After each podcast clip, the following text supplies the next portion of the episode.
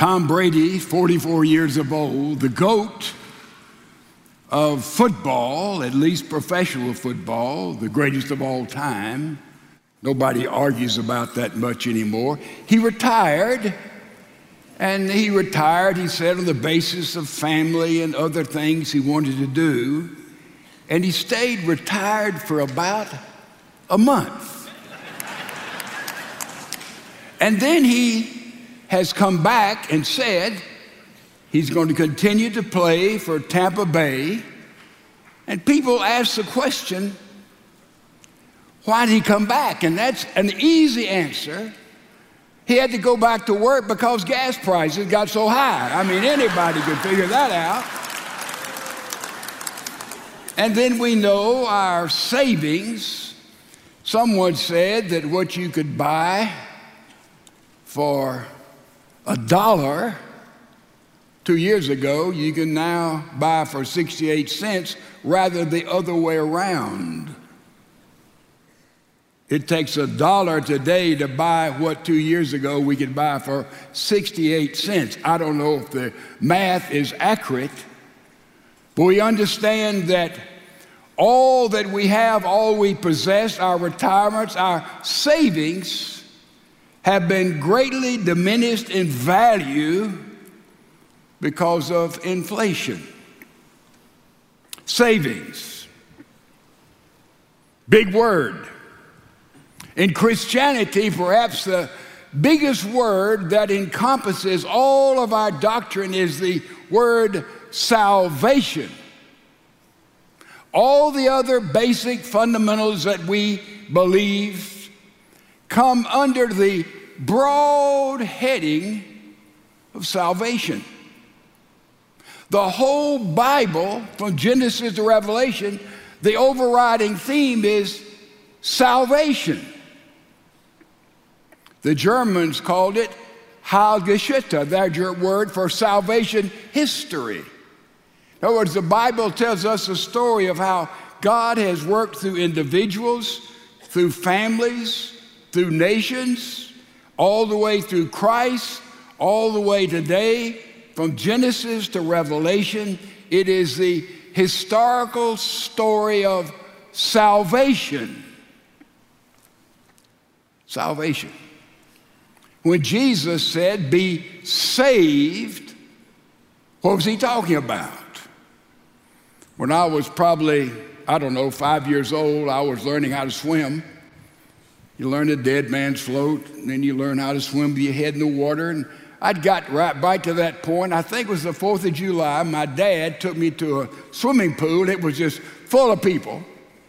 And I was still trying to learn to swim, and I would swim and go stand up in the 3 feet of water, and I would swim to him and stand up. But finally he was talking to someone, and I just swam out, and I got over my head for the first time, and I went down, and I went all the way to the bottom, and I came floundering up and trying to swim, and I went down again, and I bumped into somebody they didn't know, and I was floundering around, and I went down, and I was drowning. I knew then as a 5-year-old that this was it, and all of a sudden, a strong arm grabbed me and picked me back up. My dad saved me. My father had saved me from drowning. So we understand the word salvation. When Jesus used it, be saved, he was talking about being whole. That's the etymology of the word. It's the idea that we're broken up into pieces, and when we're saved, we're brought back together, all the pieces that have been broken and scattered, and we become whole. And in the footprints, in the margin, you'd see the word health, H-E-A-L-T-H. When we're saved, we are healthy. When man fell in the garden, creation fell, everybody fell, all human beings fell thereafter, and therefore sin and death came into the world. And then we know salvation came when Jesus Christ took care of sin on the cross and took care of death at the resurrection on Easter. And so we see the word salvation is a big, expansive word. And therefore, when I talk about it, is that salvation in Jesus Christ to you idealism or realism? As Christians, are we idealists? Or as Christians, are we realists? It's a good question. A lot of people think we're idealists. It's a philosophy, it's a belief, it's an idea, it's something we want to be true. And in one sense, we are idealists, but in a greater sense, we are realists. Somebody said, well, I don't know about this business of God if you could prove him scientifically. And a lot of people like to put God in a test tube, and we know you cannot do that. But I think even the scientists realize today that all of realism, all of fact, is not based on tangible stuff, is it? You know, based on stuff we can touch and measure and say, this is real. And the intangible is not real. We know that is not true. In fact, you can take a scientist, and he can take a big old net and throw it out in the middle of the sea of reality, and the scientist pulls in that net and said everything in that net is real. What he may not realize that a lot of things that slipped through that net, in that net, as he threw it in the sea of reality, those things that slipped through are more real than the things that he could touch and see and measure. Can you put love in a test tube? Can you put friendship in a test tube?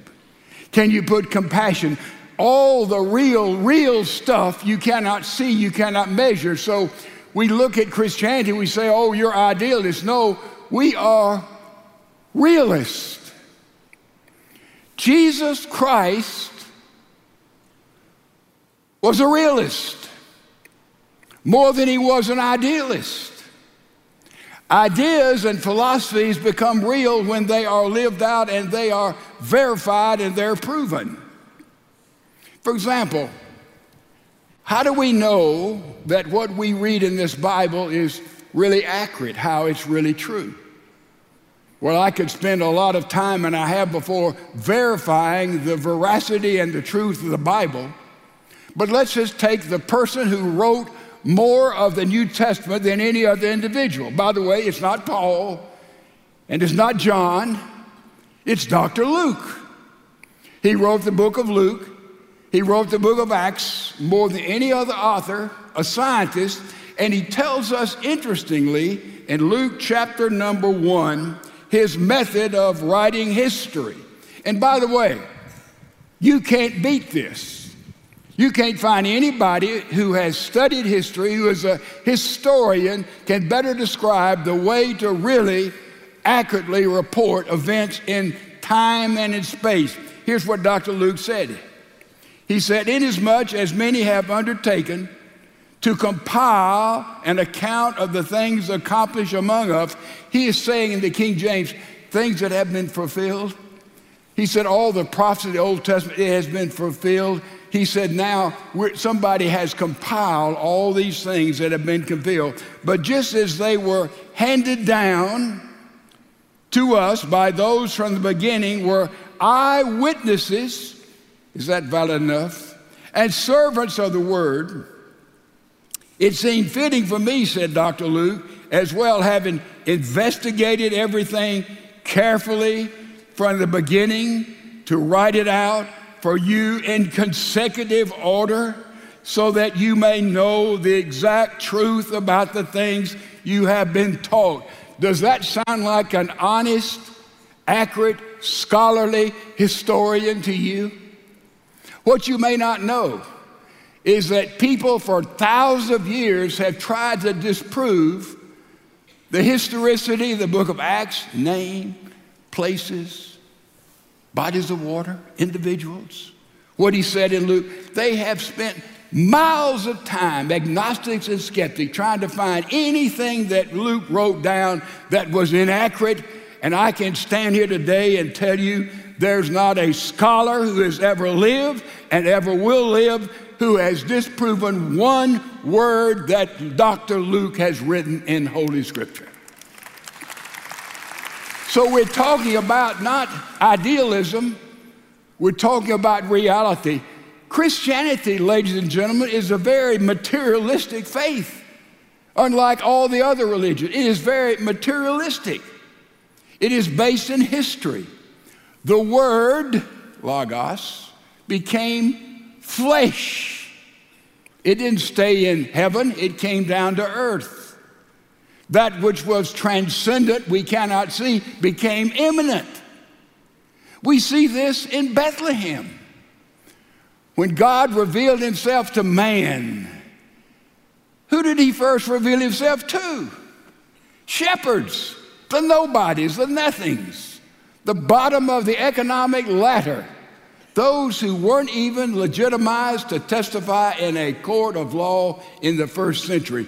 That's who Jesus was revealed to, and the angel said, he has come, the light has come, the Messiah has come. And what did those shepherds say? Let's get up and go and see this thing. If Jesus had appeared, or God had brought him into earth and he'd appeared to the scholars and the priests and the scribes and the philosophers, they would say, oh, let's go look up and see if this is right, this is valid. But no, he appeared to the shepherds and they were down to earth folks. They said, we want to go see this thing. It's real. And they did. Jesus, calling his first apostles, what did he say? Come and follow me. I'm going to tell you what we're going to do, what we're going to say, how we're going to live. He said, no, come and see, experience for yourself. That's not idealism. That's reality. That's not hocus pocus stuff. That is fact. And the fact that God revealed himself in Jesus Christ as a human being, the divine became human. Are we ready for that? That's what happened. That is real. That is factual. It is based on history. If God had decided to make himself known to the Greeks, they were philosophers. They said, let's just discuss this and see about this. But he didn't. He revealed himself to the Jews, the Bible tells us, because they saw salvation coming in history, in fact, in reality. How important this is, ladies and gentlemen. Let's understand when somebody says, oh, you Christian, you're just idealists. No, we are realists. It's based on fact and truth and experience and life and flesh and blood. That takes our faith and makes it ever, ever, ever so valid and vivid and practical and alive. So we are studying salvation, and you say, this salvation, is it, is it real? What is it? No, it is absolutely real, it's absolutely valid, because the kingdom of God has come. Read in Revelation, last book in the Bible. Your wives will help you find it, gentlemen. Revelation, read the interesting passage in the first chapter, verse 4. John, to the seven churches that are in Asia, grace to you and peace from him, get this, who is and who was and who is to come. When Jesus came into this world, into time and space, God came in human flesh. The kingdom came with him. The first words we have Jesus speaking there in the Gospel of Matthew, he said, repent, for the kingdom of heaven is at hand. He said, the kingdom of heaven is here. Luke, he starts the same way. His first words he uttered after coming out of the wilderness of temptation, he said, repent, for the kingdom of heaven is here. And by the way, in the Bible, the kingdom of heaven and the kingdom of God are interchangeable most of the time, a couple exceptions. They're interchangeable. So he's saying the kingdom has come. The kingdom is like gravity, ladies and gentlemen. The kingdom came in Jesus, but the kingdom also was, we read in Revelation. Before time, the kingdom was there. Now, what is the kingdom of God? We've heard it sung already magnificently. Thy kingdom come, thy will be done on earth as it is in heaven. The kingdom came in Jesus Christ, and Jesus taught kingdom principles. What do you think the Sermon on the Mount is? Matthew 5, 6, 7. Some people say, well, it's not realistic. Nobody can live up to all the principles of the Sermon on the Mount. Oh, yes. We won't be perfect in it any more than we're perfect in not breaking one of the Ten Commandments, but there are the principles of the kingdom of heaven. If you don't like the Sermon on the Mount, you're sure not going to find heaven, and you're not going to be at home if you happen to get there. Because Jesus says if we live according to these principles, your life is built on not sand, but rock. Big difference. On rock. So these are kingdom principles for us to incorporate into our lives as we come to Christ. Now, the church is not synonymous with the kingdom of God. The Catholics believe it is, and it's not. The kingdom of God is here. It is here. It is permanent. It is in existence. It is real. And in the kingdom, there is the church, and we in the body of Christ who are in Christ, the arms, the hands, the ministry of the church, in the world in which we live, we are seeking for the church to be more like the kingdom on this earth as the kingdom exists in heaven. Very important to understand this. Somebody says, we're going to grow the kingdom. You don't grow the kingdom, you grow the church. The kingdom is, bam, it's here. It's real. Where God is king and Jesus is Lord, there is the kingdom right now, right here. The kingdom was before the foundation of the world. It existed before time and space came into existence. The kingdom will be. It is coming. That's when Jesus comes and he establishes a new heaven and a new earth. And we have, thank goodness, our resurrection bodies in which we're able to live in that eternal kingdom. And the kingdom also is. It was, it is, and it is coming. And the kingdom of God is, the Bible talks about it, Jesus in the parables, he said the kingdom of God is like a mustard seed, little thing. It's planted. Over time, it grows into a big tree. Oh, the kingdom of God is like leaven. You put leaven in bread, and in time, the leaven does its thing in bread. Also, the kingdom is like a storm. It comes suddenly. And there's a man plowing. He finds a pearl of great price, and he sells everything to have it. It was a sudden thing. So it is a seed, and it's a storm. It comes quietly, it comes suddenly. But the kingdom is here, the kingdom will come, and the kingdom was. The kingdom of God is a reality. We've been studying about salvation. Romans chapter 8 is all about salvation. The whole Bible is about salvation. But particularly Romans chapter 8 says, this is what it means to be saved, to be in Christ. What does it mean?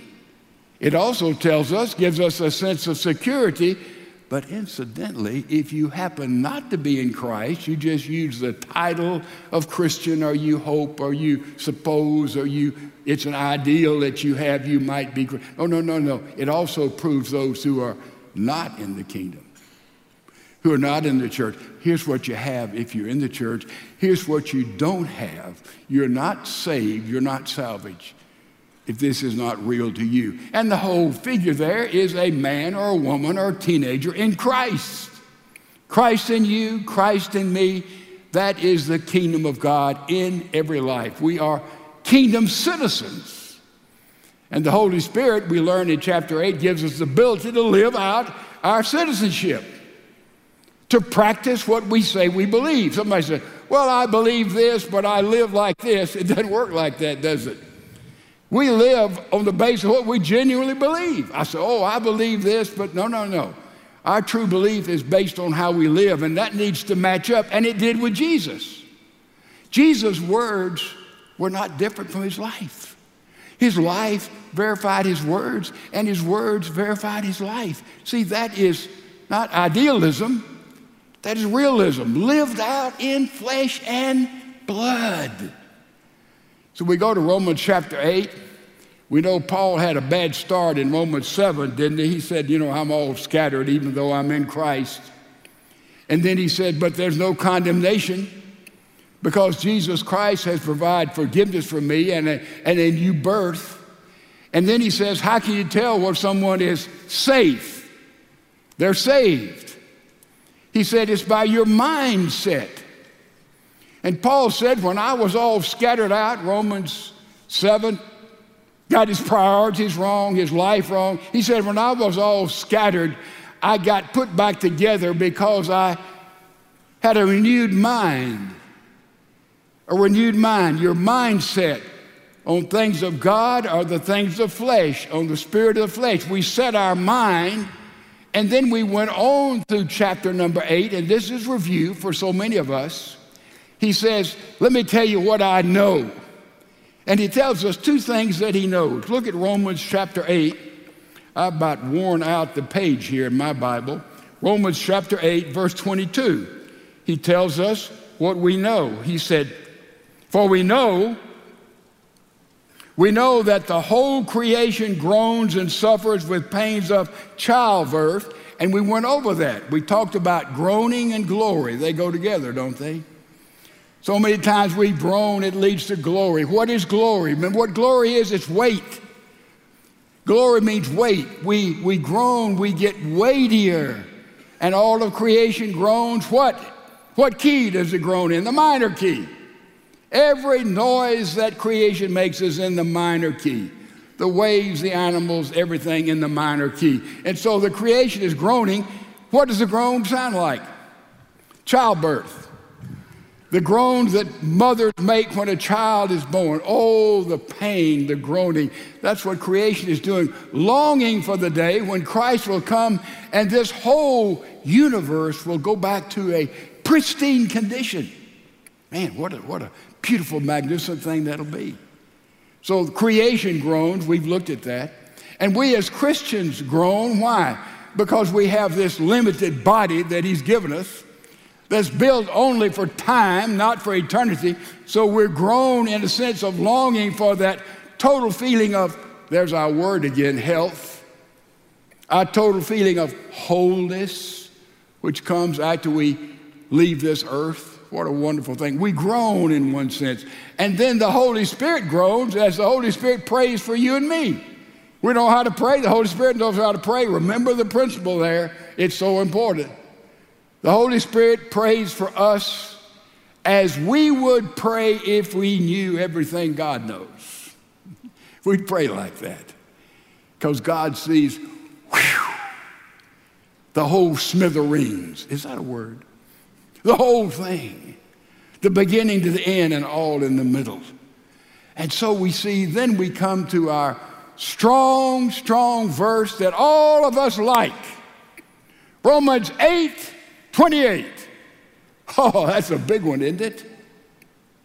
But understand, let me say in the beginning, Romans 8:28 is valid and can be claimed only when it is put in the context of the kingdom of God here and the church that is here and the context that we meet the conditions that are in Romans 8:28. Here they are. Paul says, we know, this is a big knowledge, by the way. It's a big thing to know. We know that all things work together for good. Doesn't mean everything's good. Oh, it means, oh, no, everything's not good. There's evil in the world. There is conflict. There is terrible things going on in the world, in your life. And no, but all things work together, and that's like a recipe. I first looked at this scripture months ago, and I hate to tell you what I was going to do. I was going to bake a cake up here. Now, I don't cook, But I was going to get all the ingredients of a cake, and I looked up some things with baking soda, baking powder, flour, salt, sugar, milk. I mean, I tried to get some of the basic working for cake. And I was going to literally bake a cake for you, and then we'd have it served after you leave. And not this cake, but other cakes we'd made the same way. And I would explain in this that all things work together, not individually. Flour by itself is not tasty, I can tell you that much. But all put together and baked, they work out for good. But for a lot of logistical reasons, you'll not be subject to that cake today, but the principle is still there. All things work together for good for those who what? Love God. They asked Jesus, well, what commandments are we to keep? He said, love the Lord thy God with everything you got. Mind, body, soul, spirit. That's the first thing. So all things work together for good for those who genuinely love God and those who are the called, C-A-L-L-E-D. That means those who've responded to the call of God in Christ, those who are in Christ, those who are Christian. And then the last thing, according to his purpose. In other words, all things work together for good. I love God. I'm called. I'm in Christ. Oh, yeah. But then the other thing is, according to his purpose, I'm also seeking to live, led by the Holy Spirit, which permeates chapter 8, in the way that God would have me to live and conform to his purpose and will for my life, according to his purpose. So all things work together for good, yes, for those who love God, those who are the called, according to his purpose, they are seeking his will. And now we can claim that tremendous verse in the context of the kingdom and in the context of the church. People ask all the time in so many different ways, in this broken moment of history in which you and I are now living, this broken moment in time, because everywhere we look, things seem to be broken down, destroyed. Just one little thing here I say to you. A lot of things I don't understand about the godlessness we see, especially in the White House and in Washington. I can't comprehend that. But that's where we are in so many areas of life today. And it's heartbreaking. I can tell you something else. Our governor has said, oh, we're down there, we're rebuilding the wall in the state of Texas. You know how much they've rebuilt as of week before last? 2 miles. At this rate, the wall will be finished when we're about 150 years old. Something is wrong with the mentality and the morality of those we put in places of government.